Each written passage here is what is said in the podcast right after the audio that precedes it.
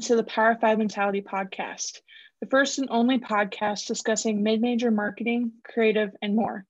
My name is Emily McMillan, Assistant Director for Media Relations and Creative Communications at the University of Evansville. Joined as always by my co host and co worker, Scott Peace, Associate AD for External, also here at UE.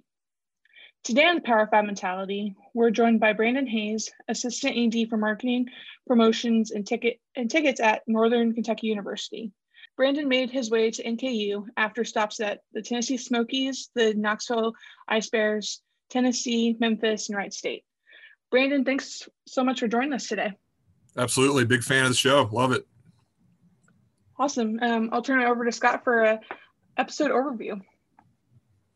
Yeah, we have all sorts of fun content to cover with Brandon today. We're going to take a peek back at his background um, from his education and, and, days in minor league sports and a couple different spots, stops around the country. Um, also his role at NKU, um, his role as an adjunct professor, something I know a lot of you guys are doing out there, but we haven't actually discussed on this show at all. Um, some of his highlights from his career, his areas of expertise, and of course, some of our usual segments at the end. So, Emily, I'll turn it back over to you. Yeah, so jumping right in, um, you got your uh, undergrad at Tennessee, uh, which I loving the orange um, kind of vibe coming from Tennessee. Um, just start talking a little bit about um, your start in sports and how you got connected into uh, college athletics.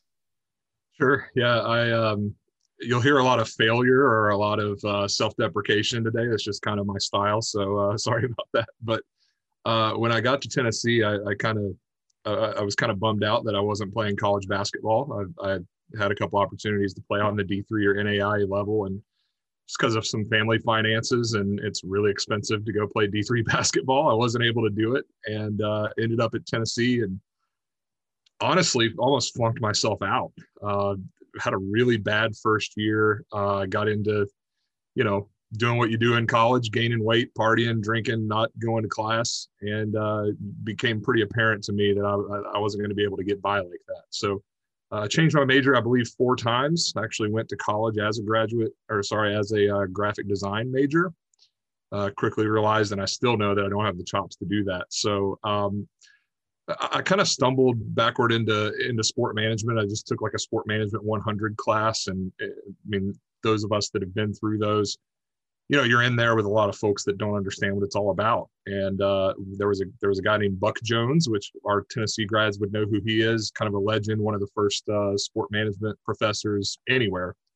And he he was there to scare us off. And he did. He scared off about all the about a dozen of us and i just fell in love with it because i knew even if i was failing my way through school i i knew how to work hard uh, you know i have strong work ethic still do and that was attractive to me. So yeah, I love sports, but what brought me to sport management and, working in sports was just you're rewarded for your work ethic. And uh, so when I did that, I, you know, started started getting into decided I wanted to get an internship. My first internship was uh, with the Knoxville Ice Bears. I love shouting them out because they're just a a little low level minor league hockey team in Knoxville that draws really really well. Um, and it, it's a blast, and I I loved it. But unpaid ticket office internship with them. I was literally, I think, I think the reason I got it is I was the only person to meet with them after the class they came and spoke to. And so I didn't beat anybody out for that internship. It was just like, hey, you're here. Why don't you come in on Monday? And so many of my opportunities came from that as I just was bold enough to, to have an interest and say, hey, I don't know anything about hockey, but I know I want to work.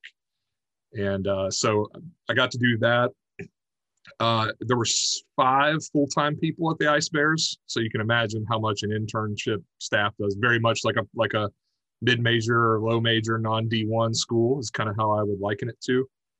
Um, so through doing that, I, I, I, got enough experience to to earn the internship in uh, in minor league baseball with the Tennessee Smokies. They're the Double A affiliate of the uh, of the Cubs now uh, for for those of us in the Midwest that like to vacation in Gatlinburg or Pigeon Forge, Tennessee. It's r- right at the front of the exit. Um, and uh, at the time, that was one of the the, the most the, the highest paid internships in, in minor league baseball at thousand dollars a month. Uh, it's a huge deal for me to get that one, and that taught me how to just work your tail off. For those of us that have been in minor league sports, I mean, it's 70 or 80 hours a week. I slept in the ballpark a couple times. I'm not trying to beat my chest about that. It's just how it is. And um, uh, through that is how I found my way in college athletics. Uh, Bruce Pearl, who's uh, obviously now the, the head coach at Auburn, was the new Tennessee basketball coach. And so uh, when I was working in promotions with the Smokies, that was one of my internship areas. I had to lead people out on the field for first pitches. And so, yeah, I was starstruck by Bruce Pearl as a Tennessee student uh, in the student section. But I actually took some time to talk with uh, with Chris Fuller, who's now the deputy AD at uh, UNC Charlotte, uh, and Doug Coase, who got out of college athletics, but was one of my first bosses, and just said, "Hey, what do you do? What, what are you doing here? This seems cool." And uh, and they said, "Hey, why don't you why don't you come in? Why don't you come in on Monday and and uh, you know let us uh, come in and volunteer for us. And so that's how I ended up in college sports was probably partially getting worn out by working in minor league baseball and knowing I didn't want to do that all summer. Uh, and then the other part of it was I needed something to do during the school year. So it's pretty superficial, me ending up in college athletics, but I just fell in love with probably as a 20 year old, 21 year old, the variety of it. I love the idea of, uh, you know, and at that time there was still a separate men's and women's athletic department in Tennessee. I think. Tennessee and Texas were maybe the, the last two to do that. Um, so I worked basketball, football, a lot of baseball. And so I, I, thought the variety was nice. And honestly, again, I was 20. So superficial reasons, I didn't want to work all summer. I wanted to go to the lake. I wanted to go hang out with my friends. So uh, probably a dumb reason to want to do it, but uh, that was why that was how I got into it. And and man, I just I, I like college campuses. You'll probably hear me repeat that over the. I just think it's a it's it's a it's a neat little city. There's a there's a job for everybody. There's so much inner workings and relationships, and I, and I found that that I just I, I really really dug that. Yeah, absolutely. Like I I related to a lot what you're talking through. That I did an internship my summer after um, junior year of college with uh, NBC World Series in Wichita, and it's like 60 games in 14 days. And after that, I was like, I'm I know for a fact I don't want to work for a place that only has one sport. I mean, eventually, if it's the right opportunity, but like I got burnt out on just one sport all the time. But like, talk a little bit about, uh, get, yeah, getting that foot in the door just like asking questions because i think that's a question we get a, a lot on this um, with our listeners and just on twitter in general it's like how do young people get their foot in the door? Kind of like how you did just asking a question. How, like what advice would you have for people that were in your kind of similar situation? Yeah and i i could probably speak for you emily at the same time I don't want to put down minor league sports. I, I, it's actually quite the opposite. Those people are saints. It's incredible how how much some of those folks work. It's it, the, the the hardest working people in sports are are minor league uh you know operations folks it's it's incredible but anyway um i anytime i talk to to young people any, any mentor, you know mentees that i have or anybody that works on my staff is i just say hey you, you you you have to find a way to rise above other other people. It's a competitive industry. I'm sure every single person that's been on this podcast will say that. Uh, but you have to find a way to, if you think of it like a stack of resumes, if there's 200 resumes in a stack, how can you? There's there's people in that stack that are better than you. There, there always will be, but how can you raise up your profile 10 more pieces of paper in the pile? How can you get up close enough to the top where you can be one of those 10 or 15 to get an interview. And when you're young, a lot of times, yeah, work ethic matters, but it's it's it's being the one that's that's naive enough to just ask questions. It's it's being the one that um, that sends the email before the job is posted. You know, it's the one that that you you go and reach out to people when you have no you don't need anything. Uh, I think that's that's incredibly important uh, it's easy to reach out when you're desperate and you need a job, but take time when you have a job. I still do it. Um, you know, I participate in mentorship programs and D1 AAA ADAs because I want to be an athletic director one day. Um, and uh, you know, when I when, when my family goes on trips, I'm always checking in on the nearest college campus and talking to their AD or their you know external person, just just reaching out and and keeping yourself relevant. So yeah, that's not everything. You do have to go out and acquire skills. You do have to go out and do internships. But how you ra- rise above the fray, that big stack of paper that I'm talking about, is you have to be the one that's dumb enough to just ask questions and throw yourself out there uh, because people in this industry i know plenty of people who have left this industry to go to other other ones and yeah you're going to work less you're going to make more all those great things but the interconnectivity is not there it's not there in the in the in the private sector like it is for us uh, and in our it's incredible. People want to talk about themselves. People are proud of what they've accomplished. I certainly am. Uh, so you'd be really surprised as a young person who's willing to talk to you. It's crazy. Yeah, like it's a willingness to uh, endure the grind of um, college athletics and ask questions and but like talking about that the grind, like you mentioned, minor league sports and people that work in minor league sports, like you said, are probably some of the best in the sport in- industry because of all the things they have to grind through. But um, what kind of lessons did you take out of your time at um, the Smokies and um, at the Ice Bears that you kind of used to um, build your career and like have taken with you?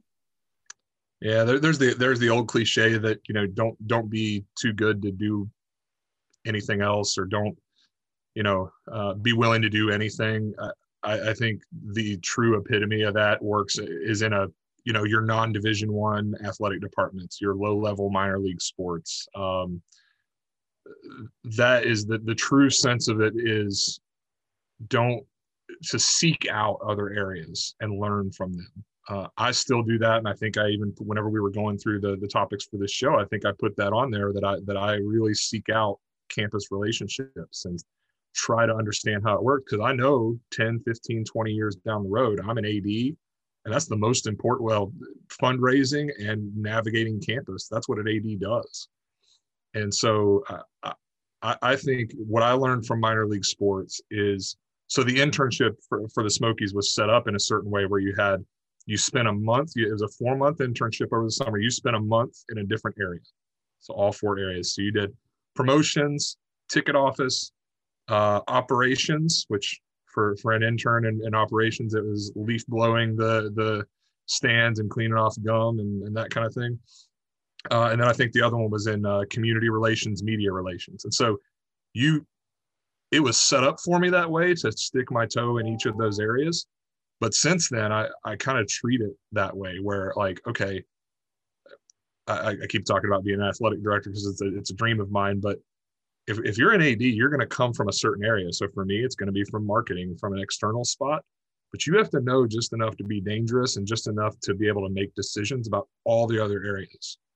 So it, it rings so true in what we do as well. Like you can't stick in your little corner, external corner, because the decisions you make are going to affect areas that you're not even considering. And I think as time goes by, I get I get better and better at that. Where I, I I'm still learning, but I, I'm, I can learn how that might affect academic areas, uh, compliance areas. Great example. Yesterday we were talking about uh, now that we're not going to have fans the rest of the season in the Horizon League. Um, what game? What time should we play our games? Well, obviously the external folks want to play at night so fans can watch.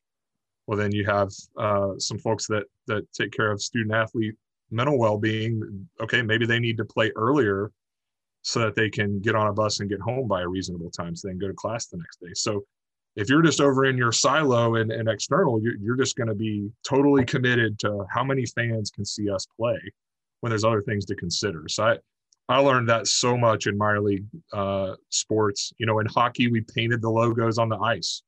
You know, I had to put the phone down as a ticket salesperson and go down and help them. And you just had to. So when I got into college sports, I didn't know any better. It's just what you did.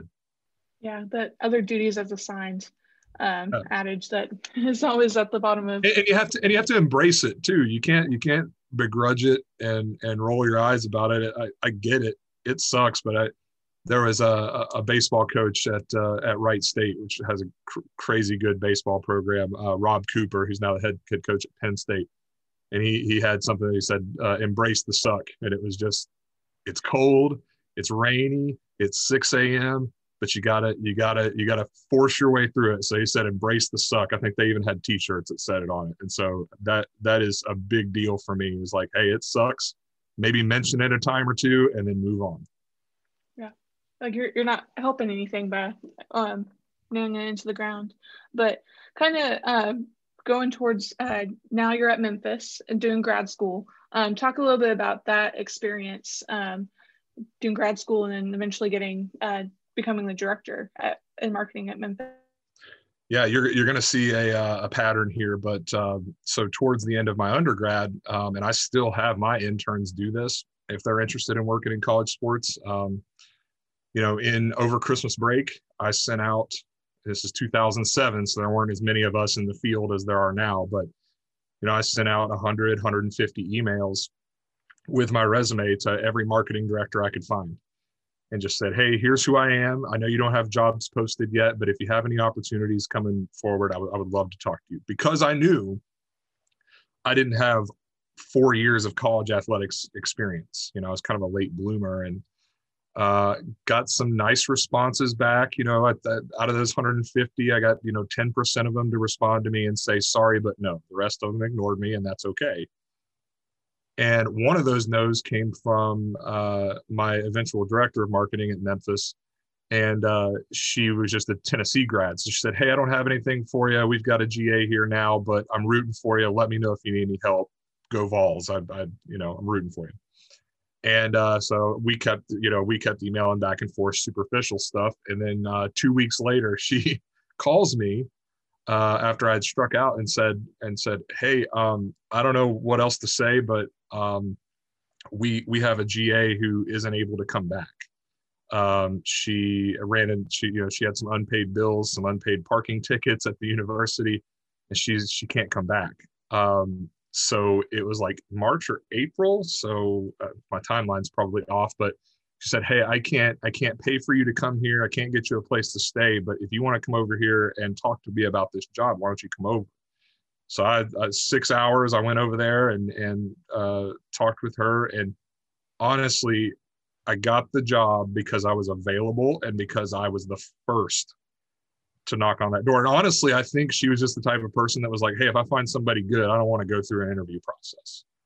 So I would not have won that interview. I would not have won that application process. No way. So I got lucky, but I think I created a little luck for myself by reaching out. Um, so so thankful for that job. I was I, I moved there the day after graduation. Was so ready to get started. Um, and yeah, I was a GA. Uh, and so Angela McCarter, my boss, who's long gone from the industry, but is uh, is awesome. She uh, her son Matthew um, had some major heart troubles. so she she was pregnant. You know, my my first several months there, she had Matthew was gone on maternity leave pretty quickly uh, realized that that there was going to be some major heart issues. Um, so they were worried about his life. He's now, gosh, however old he may be. I guess he's 13 or 14 at this point, uh, healthy as can be. But through all that scary stuff, she number one realized she wasn't going to be working in college sports anymore. She needed to be home, and two developed a real passion for for kids that are going through heart ailments. You know, uh, infant uh, struggles, and so she now fundraises for one of the hospitals down there and, and helps them. But um, through that, she's gone. Okay, then uh, uh, Jason Martin, who's at uh, he's the GM for uh, uh, at at Buffalo in for Learfield. He was our assistant director of marketing. He took a job at Ohio State, running their ticket sales operation, and I was left there by myself and I asked when they were going to hire somebody and it was 2008. So I think we're all old enough to remember 2008 was the, the last major economic downturn. So the state of Tennessee uh, had a hiring freeze. Um, so I was told, hey, uh, you're here. We're going to need to finish out the year with you. Uh, I want to say that that was in December uh, of my second year there. And um, I had to. It was me. It was an intern, and then it was uh, some some students, and we ran a not a Power Five, but a darn near Power Five department through the end of the spring, and we we managed it. We had uh, that was the year that um, uh, we had incredible basketball programs there. So they just come off a Final Four. cra- it was so crazy. We made it, and uh, and somehow I ended up doing a good enough job for them, I guess. And they they they said, hey, why don't you come on as like an interim director for us, and then uh, you can be a director of marketing. And I ended up getting the full time job. Uh, so I ended up in Memphis for five and a half years. Um, I probably didn't do very well. I don't think I did. I, I, I also, in my defense, I, you know, the department the way it was is pretty old school. Marketing was kind of a new thing for them. Um, didn't have a great mentor, and I was so young and so inexperienced and had no idea what I was doing. So, towards the end there, it got pretty tough. I, I just was ready to move on. I was ready to learn something else and uh, you know met my wife in memphis while we were grad students and she ultimately gave us kind of the ticket to go. She was an athletic trainer and had an opportunity to work at her alma mater wilmington college up here in ohio. So that was the reason we ended up leaving memphis but i was ready to go. I, I needed to learn and, I, maybe i didn't know that at that time but that's what i ended up doing. Yeah that, that sounds like a lot of really good learning experience on, on your end. Um, I, I couldn't imagine going from being a GA to a director like basically overnight. um, it was it wasn't fun and I wasn't very good, but you know you just you just manage, I guess. yeah, definitely. But now uh, fast forward to um, now you're at NKU. Um, you've been how long have you been at NKU? Well, I was just talking about this. It was uh, five and a half years. We're here in our sixth basketball season. Okay. Wow. Um, just talk a little bit about what your role looks like at NKU and just because we we've talked to a bunch of people on the show and everyone's uh like positions set up a little different so we're always really curious. Yeah i had no idea what the mid-major level looked like. You know in memphis we were certainly in our silo. Uh, and then i had a pit stop at wright state which i know we'll talk about here in a little bit but uh, you know there is where i took that step down to an assistant director position. And i realized just how much we do and how much of an impact you can have on a mid-major level. Um, and so I learned that at Wright State, you know, working with programs that had honestly never had anything done for them. Uh, you know, it was it, so I, I got reinvigorated. I got more, I got excited working on this level and kind of realized it was a home for me. Um, and then at NKU, they were going Division One uh, back in 2015, and uh, I was able to come in and uh, their selling point was hey, we're starting something from scratch. We're starting a Division One athletic department, kind of, um, you know, all, all anew, and they needed to grow their fan base to pay all those costs it costs to go Division One and to join a new conference, and then leave that conference and go to another conference. So um, that's why they brought me in here. And honestly, it was they had that Division Two set up. It was it was um, very incredible benefits for fans, very uh, warm and inviting and uh, personal with those fans. There wasn't a lot of growth going on. And so they brought me in to, to, for aggressive growth. Now, I got really lucky. We all know as, as uh, uh creatives and external people, there's nothing better for your job than to have success on the field. Uh, and so we had it and we had it fast. We had one men's basketball season where we won nine games as they kind of built their program. And then immediately after that, we took off and it, it, it hasn't stopped. We have an incredible basketball program that has helped me look really, really good. Um, so my job here uh, is very revenue driven. Uh, that is one, 1A and 1B on my list is generating revenue. We have to make a lot of sacrifices. Uh, if it doesn't generate revenue and it's a cool idea, it's not happening. Um, so that's number one. I, you know, I also oversee our our cheer, dance, pep band areas. Um, I am our liaison with uh, Learfield Sports, uh, so I work with them on, you know, idea generation and and um, you know inventory building. Uh, I mean, my title is assistant AD for marketing, promotions, and tickets, and I didn't do that on purpose to have the longest title in America, but it's pretty close. Um, so I, I uh, you know, we also everything centers around ticket sales. So I have a ticket sales coordinator. She was the first employee like that here at the university. She uh, came along with me from Wright State because I knew she was a rock star. Um, so everything we do is helping her build our ticket sales base, season tickets, group tickets. Um, you know, now as I'm sure we'll get to, it, it's all about engagement, and hey, we have this fan base, and we're just protecting them and hugging them as much as we can because uh, honestly, we're scared to death of them going away thanks to all this. So um, that's that's centric to my job, but uh, you know we we have really great development staff. We have a great communication staff, uh, and we all work together really well. I think if we didn't work together well, I would have a whole lot more on my plate. Um, but uh, yeah, I oversee a, a staff of two full timers, a GA, and six interns. Um, all very dedicated, very good at their craft. I, I, I have an incredible staff here. So uh, it spreads far and wide. I'm probably forgetting something, but that that's it in a nutshell. I, I, I work directly with men's basketball, but I'm at everything and I, I chip in everywhere and, and try to delegate to my staff the best I can. Yeah, well, that was kind of my follow up question was how how do how do you balance like overseeing like the creative marketing promotions and all of that, but also like the revenue driven um, numbers of ticketing at the same time because I know those are kind of two different left left brain right brain kind of situations. Um, how do you how do you balance um, that in, in, ku i again i have to say that that we're we're all married much better than other departments that i've seen. I, I have to brag on us here at nku where you know we have an external team that um, there's not a lot that falls through the cracks. And so uh, i have to credit our athletic director ken Bothof by we all were hired within a year of each other and the message was very clear. Okay communications you're here to support these two development and marketing. We have to generate revenue for those areas. And yeah we want to support our sport programs. We want our student athletes to look like superstars.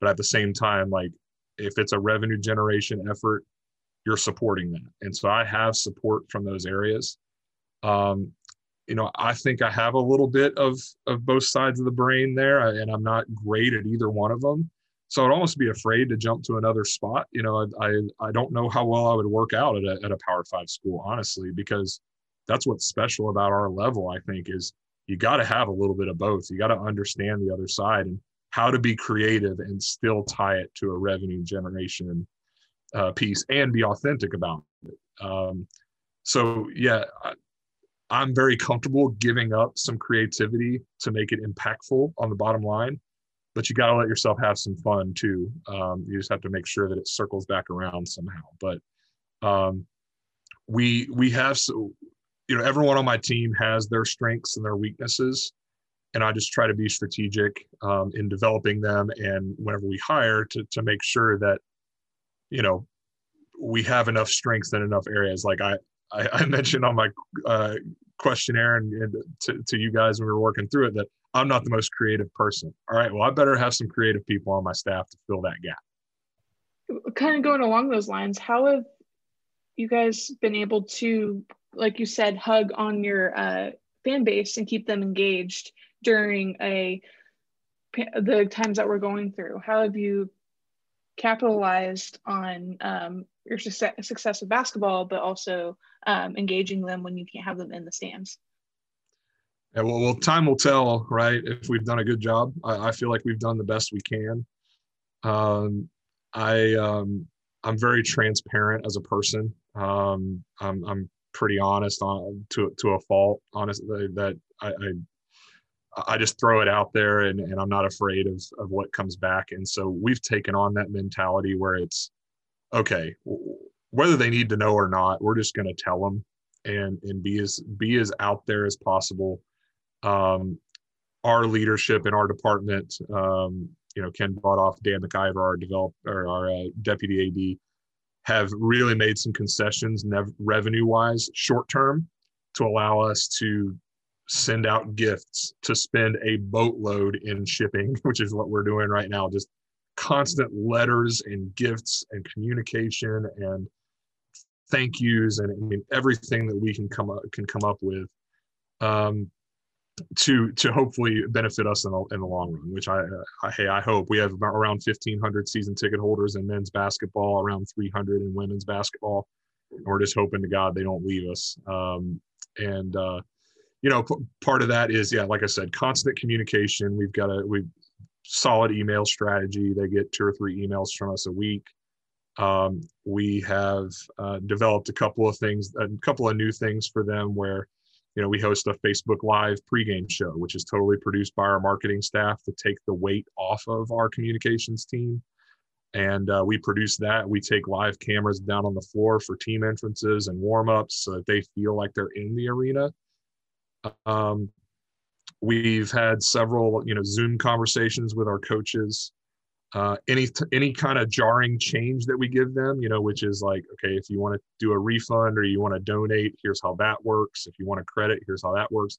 We do a Zoom just with us, so they can come on. It's almost like office hours, right? Scott as a as a um, professor, and they are able to come on, come and go, ask us a question, and leave. So it's just anything we can do to to change it up so they feel the love. And and like i said time will tell if we've done a good job and I, i'm pretty confident.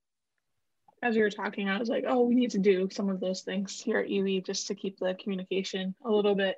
But um, prior to wrap up this nku section are there any like accomplishments that you've had in this five and a half years that you want to brag on a little bit? I know you're self-deprecating but like is there any accomplishments that you want to talk about yeah, um, I, I, I, I think just as in general how far we've come as a department and kind of the professionalism of of the amount of things we've been able to do.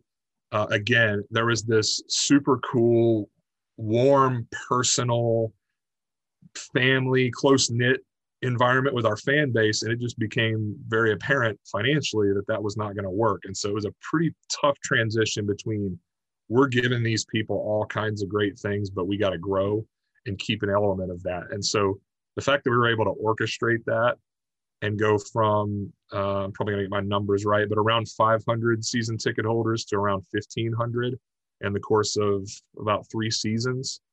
Um, and then our group sales, um, that's been another area where we went from almost nothing to you know we're we're around six figures a year in in uh, in group sales. Um, now I have to give our team credit. Nobody cares if your team's not good, right? Uh, but being able to to put a system and a program in place from scratch, from nothing, to be able to grow right along with your team, because that was the struggle, right? In that first season, I'm having to repeatedly tell everybody, hey, we're going to want this when we have success. We're going to want, and we're thinking it was going to be three or four years down the road. Well, when it happened the next season, I think we all thank the Lord that we had put in that groundwork during that first year to be able to grow with our team. Because eh, had we kept it where it was, and had we not taken some of those difficult steps to have more of a systematic approach to things, you know, sending letters, sending emails, not you know not hand delivering tickets, um, having working with Ticketmaster on on Archtics and not on an Excel spreadsheet. Just little things like that where it's like we're doing this. It's a violent transition. We're going to have some planning in place. We're going to change our strategy. One of the most controversial things we did is we we didn't spend a lot of money on student marketing. Uh, we had to take the the limited amount of dollars we had and spend it on revenue generation on ticket sales. And so all those things in 2015 that we did, and it felt silly at the time, man, the next season when we went to our first ever NCAA tournament, that's when you saw the fruits of it. So I'm just proud that we we were able to grow along with our men's basketball program, and uh, that we we didn't leave our women's basketball program behind. We didn't leave our soccer program behind. Um, I just think that we we've been able to keep things up and and become you know a, a, department that's worthy of what I think is one of the best mid-major basketball programs in the country. Yeah, um, well, that's awesome, and I, I think you guys have been doing a great job down at NKU. I, I, I think we'll get more, we'll jump more into some of your experience and um, a little bit later, but I'll hand it off to Scott and talk about some professoring. Yeah, anytime, uh, especially now that we're this is episode 21. Anytime we can talk about something on here for the first time, I always get excited. So, um, and I didn't realize how many of us out there were adjunct professors until recently. So I did that for the first time this fall. It was um, just an intro to sport management class, kind of like the class you mentioned that you took, Brandon. A lot of those people were not interested in sports necessarily. Um, even talking to them at the first couple of classes sounded like none of them had actually planned on going that route. We don't have a sport management major, so it's kind of more of an elective than anything. Yeah. Um, but I've kind of since heard that at least a couple of them at minimum are, are interested in it. I know for a fact that um, everyone's eyes were open to what the profession actually looks like and what all goes into it, which I think was a bit of a shock to some people.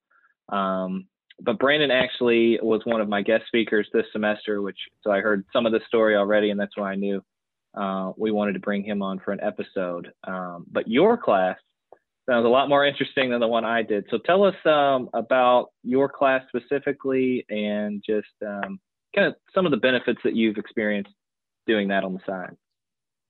Yeah, I, I honestly was kind of like you and didn't realize how many of us, so to speak, do this. And then I started to realize, um, you know, how many how many of us there are out there, and that it could be possible. I, honestly, I was kind of afraid to afraid to ask because I'm so dived in here with, with what we're doing and but it's always something i've had in the back of my mind um, uh, there's a across the river a couple of my friends um, brittany booth who had worked here before uh, and was at uc for a long time and then uh, sorry cincinnati for those not non-locals uh, and then over at xavier there were a couple of them that that are adjuncts in that department so i was like hey man i want to do this this is what all my buddies in, in the area are doing and uh, they gave me a tough class it's a fun class, but it is a tough class. We didn't have an A this past year, and I and I am I am liberal with the uh, with the extra credit and with the help and the office hours and all that because so it is a tough class. Uh, it is called uh, I'm trying to get the real name right. Uh, economics, uh, economics and sports and events, otherwise known as the Moneyball class.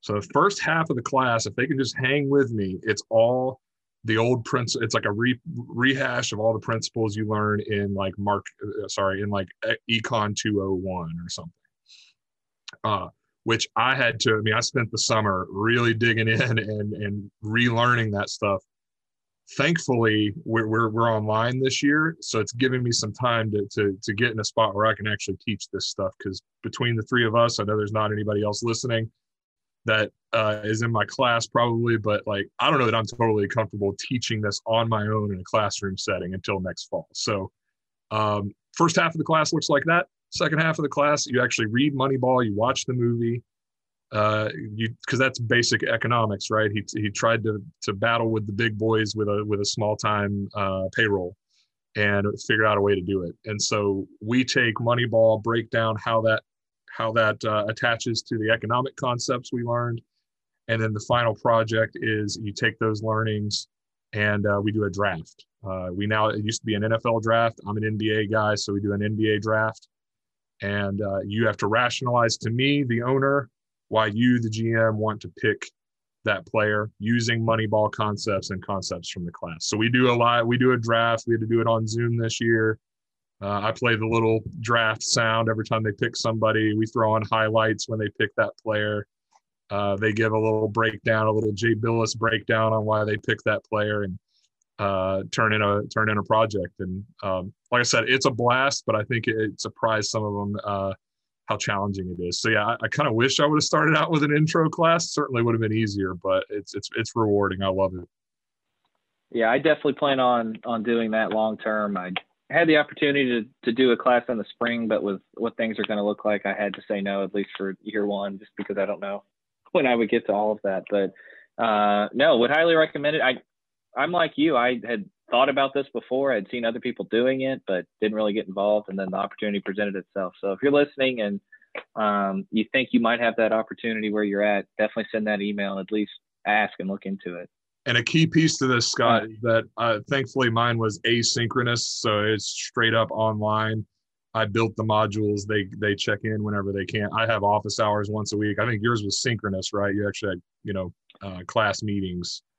Uh, yeah, Zoom. yeah. So it was still live instruction via Zoom, which honestly the hardest part was getting any kind of class participation on Zoom. It's pretty easy to hide when you when it's all virtual and you're not in the room together, but um, are already have thought about some some changes and honestly i'm glad it was online because i learned a lot in year one about what i would and wouldn't do again that'll help if it's if it's in person this fall so yeah um, definitely a fun experience so I want to switch gears again. We kind of skipped over the Wright State time, um, and that was intentional because we kind of wanted to highlight uh, more of that here. So you're at Memphis. You're the director of marketing. You mentioned you're wife um, moved to Ohio and you went with her. So, talk about your transition to Wright State uh, from a director at Memphis to an assistant director at Wright State and uh, what you learned there. Yeah, um, you know, first of all, so my wife, my wife had an opportunity to to go back home. Essentially, she's from uh, Cincinnati.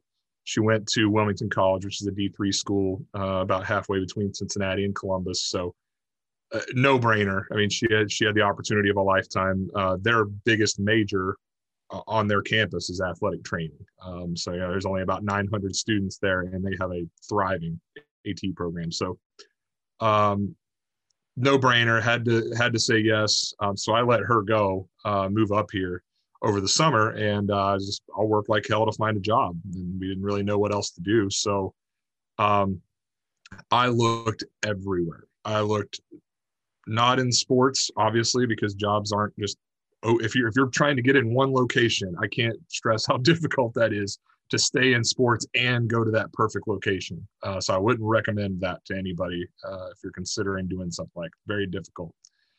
Um, and so, I, long story short, I applied for like over 100 jobs in marketing in the private sector. Didn't really get much out of it. Uh, get, was getting really worried. And then a secretary job or an athletic director assistant job at Wright State came open, and I was so desperate to work in sports, I applied for it. And their AD, Bob Grant, uh, says he emails me back. He says, "Hey, uh, this seems kind of weird that you're applying for this. This doesn't seem like your thing, but I'm going to get you in touch uh, with our associate AD for marketing because they just lost their assistant AD for or their assistant marketing director. Again, I just I just asked the question. I, I reached out and I, I applied for a job that I had no business applying for. It made no sense. And yeah, I came in, same deal as in Memphis, just got lucky as a duck. I don't know how, and came in and interviewed for the job, and they didn't really interview anybody else. I don't think so. I came in and had a casual conversation, and then had an interview, and boom, there I was. I was an assistant director of marketing. Took a little bit of a pay cut, but man, I had a job. It was in sports, in college athletics. Uh, working for a great AD and then working for Mark Gazdick, who's now associate AD at uh, University of Dayton and just landed in a great spot. Like who would have thought that? And uh, so I, we we live in a little small town uh, uh, just north of Cincinnati, and I commuted up to Dayton and uh, fell in love with mid-major college athletics. absolutely loved it. Everything that I had struggled with uh, on a larger level wasn't there anymore. Uh, being able to really wrap my arms around what I was doing. I handled so so Mark was handling men's basketball uh, and I handled everything else. So every other sport we had, free reign to do whatever. And the creativity, the openness, the the student athletes were a little bit different, which I I, I don't know how to say this, you know, the without upsetting anybody, but just they're just different. They're there for different reasons. Um, some of them are a little well-rounded, a little more well-rounded. There's not the illusion of going and playing in the NBA or playing professional soccer. It's just a it's a different vibe. And, and the coaches, I think, are, were so appreciative of the smallest little things I would do for them. So it was a little heartwarming experience. You know, I, I, I didn't last long there because I, I knew I wanted to, to get back and do it. I think I got so excited that I did it the wrong way in Memphis and had no clue what I was doing. Picked up all that knowledge at Wright State, and and then I was ready to lead a department and do it the right way, which is what we've been able to do here. Um, but humility and necessity were, what led me there. You know, I was so desperate to, we weren't married yet, but to, to, go see my fiance at the time and live with her, I would have taken anything. But what a great place to land. And there are top rivals uh, in the conference. Uh, but man, I loved it there. Loved the people there. It was a great environment for me to land when I was pretty discouraged, honestly. Um, so I'm so thankful for that. I just got to do everything, and, and and everybody was appreciative of the things we did. Yeah, I think one thing that a lot of us struggle with, I know I do. I think a lot of people at this level who have so much on their plate do the same thing is delegation. Um, so one thing you mentioned that you've dealt with is two kidney transplants, and that has kind of forced you into um, some of that delegation and to kind of learn that quickly. So talk about um, your story there and um, again some of the lessons you learned from going through that yeah, I mean, my my health issues first hit in Memphis um, about ten years ago, and um, you know had an awesome staff there. Megan McLeod is at uh, South Alabama. She and I worked together, and I probably did a terrible job uh, giving her warning uh, that you know how things were going to go and what I wanted her to do. I thought I'd bounce right back. I remember getting surgery and and uh, coming back, you know, a couple weeks later, and about passing out at a meeting because it was too soon. I didn't need to be, need to be back there, but I was young and stupid and bullheaded, and I didn't trust Megan, which was stupid, and because she's awesome, and I, I, don't know, man. I just I, I, handled it poorly, and it was a living what they call a living donor. It was my dad. My dad gave me one of his kidneys, and so we had time to plan. We knew it was coming. We were able to schedule the date and I still blew it. Um, and so this time it was like, listen, I got a heck of a staff here. Uh, and I started getting sick. You know, whenever you get kidney disease, I won't go too far into it. You just get really, really tired. Uh, making it through the day is a chore. Um, usually, you got to take a couple naps. Usually, it's hard to get out of the bed in the morning. Some days are better than others. It's, it's just no way to work in college sports with all we need to do so we started delegating and, and I started kind of taking care of being more serious and taking care of my health uh, about a year before the transplant. Uh, but had no idea that we would get it as quick as I as I did. So, um, you know, so it was a slow thing to get to where I could start. I could trust my staff. Um, I think being older and a little more experienced helps, and not being so bullheaded about how hard I need to work all the time. Uh, but we got a, I got a call uh, the the morning of I'm going to screw up the date, which it should be should be uh, September 27th. We were getting ready, or September 26th. We were getting ready to go into basketball season prep. Pretty busy time for us, and uh, they had to call me like two or three times because I was in a meeting with our deputy AD. I finally took the call and went back in and said, "All right, I got to be at the hospital at 6 p.m. So let's figure this out. The next, you know, the next month, what do we need to accomplish?" And so I put my emotions aside that my life was about to change and I was about to get my life saved for the second time and just worked with my team all day long. We got the we got the excitement and the nervousness out of the way and then started breaking it down. Our deputy AD cleared his calendar and he was amazing. And it was just, all right, you guys are going to get basketball season going. And so from there until Thanksgiving, I was able to take care of myself and take care of my health and do it right.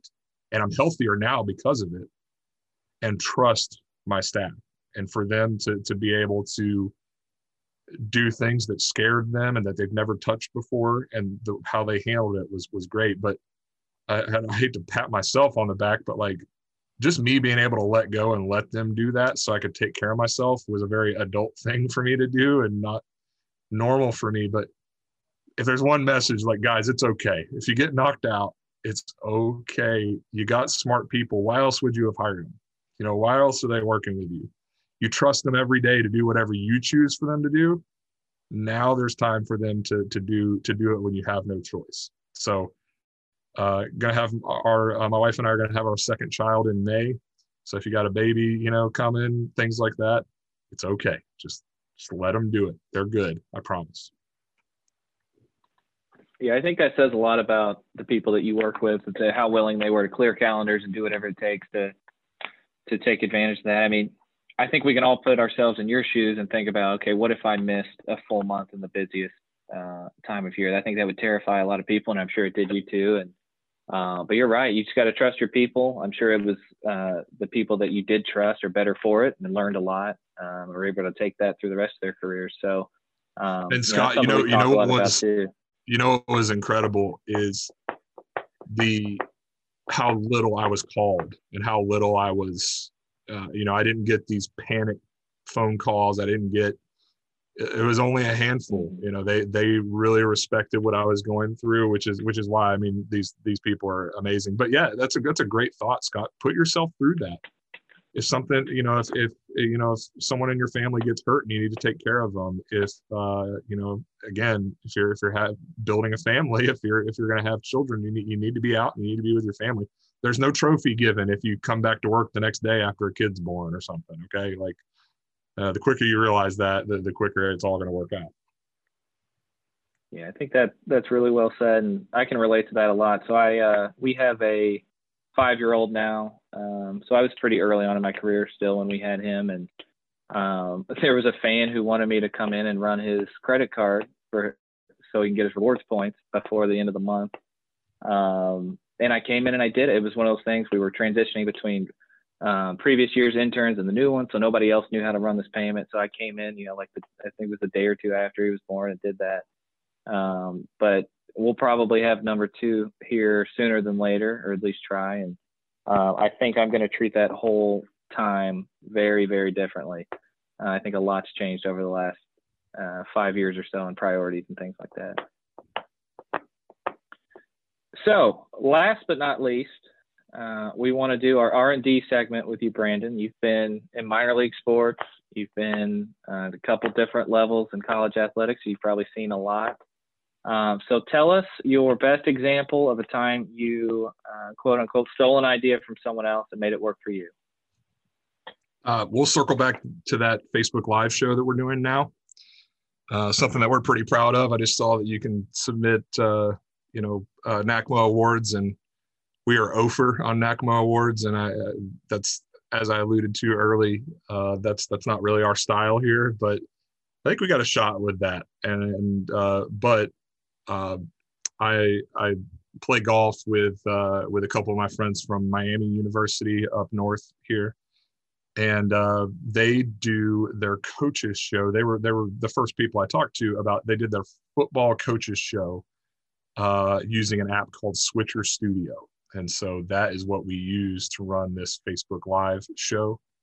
And it was just we're about to tee him up, and he's talking about his his you know Facebook Live show. We're venting about what our coaches said about it, and went and watched it a couple times. And I was just thinking, you know what, like we might be able to do something with that. And my AD is on my case about trying to engage them on game day and how to do it. And I was like, well, let's take that thing and and, and grow it a little bit. And so uh, so Greg Herring, who who uh, former NACMA president, who um, now is uh, runs their corporate sponsorships.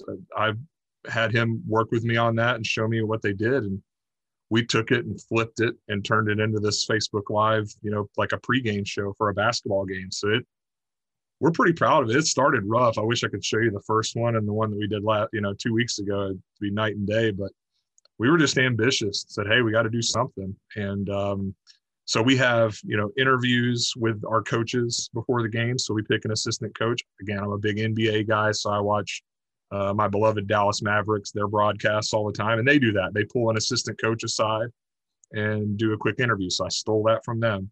Um, you know, we take video content that's already produced for our website or for our Twitter and just uh, flip it again. Um, we do, you know, I'll use the NBA example. Maybe I should talk about how I'm stealing from the NBA because they're so good at all this digital stuff. But um, if you watch NBA League Pass, which is just the, you know, your like streaming pass for all the games, it'll take you in the arena because they don't show you commercials sometimes. And so that's where the idea came from of just bringing phones down to the floor and letting our fans see warm-ups and team entrance and intros and the anthem. I totally ripped that from NBA League Pass. Uh, so between uh, the Miami Redhawks and NBA League Pass, we were able to build that thing. And it, yeah, now it's 30 minutes before every men's women's basketball game. We we do it here at home, and it's a blast. I think it's been a, a good key engagement piece for us. Do you think that's something you'll keep going down the road once things are quote unquote normal, or you think you'll you'll dial it back? There's the there's the curse of doing it right. Is uh, we're doing it to have something to do and to be engaged with our fans. I don't know who's going to do it whenever we get back to normal, but I think our our administration here has really enjoyed it, I think our fans have too. So we have talked about that being like an intern or a student led production, which is totally possible. Great. All right, Brandon. Well, a lot of great messages from you already, um, but we always like to end with um, just kind of opening the floor up to you for anything you want to get out there, whether it's relevant to anything we've already talked about or not. Uh, floor is yours.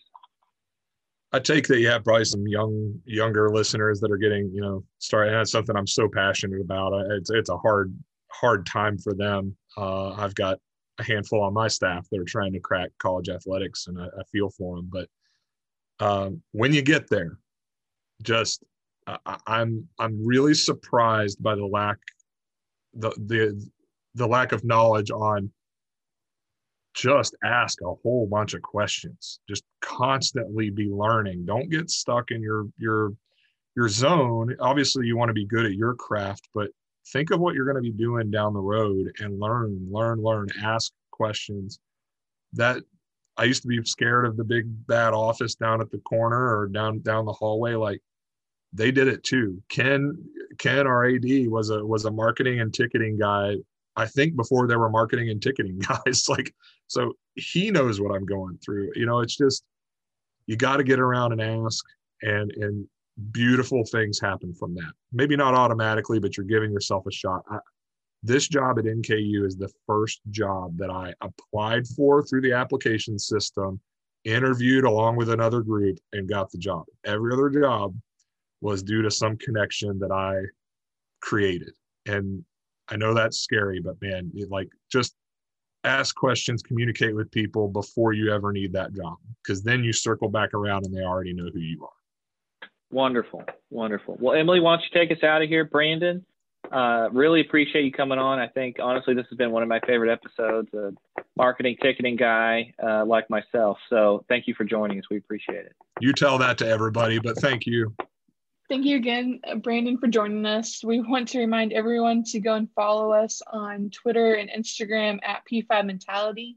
Subscribe and rate us on your favorite podcast streaming site. Check out our blog on the Power 5 Mentality website. And remember, Power 5 is just a mentality.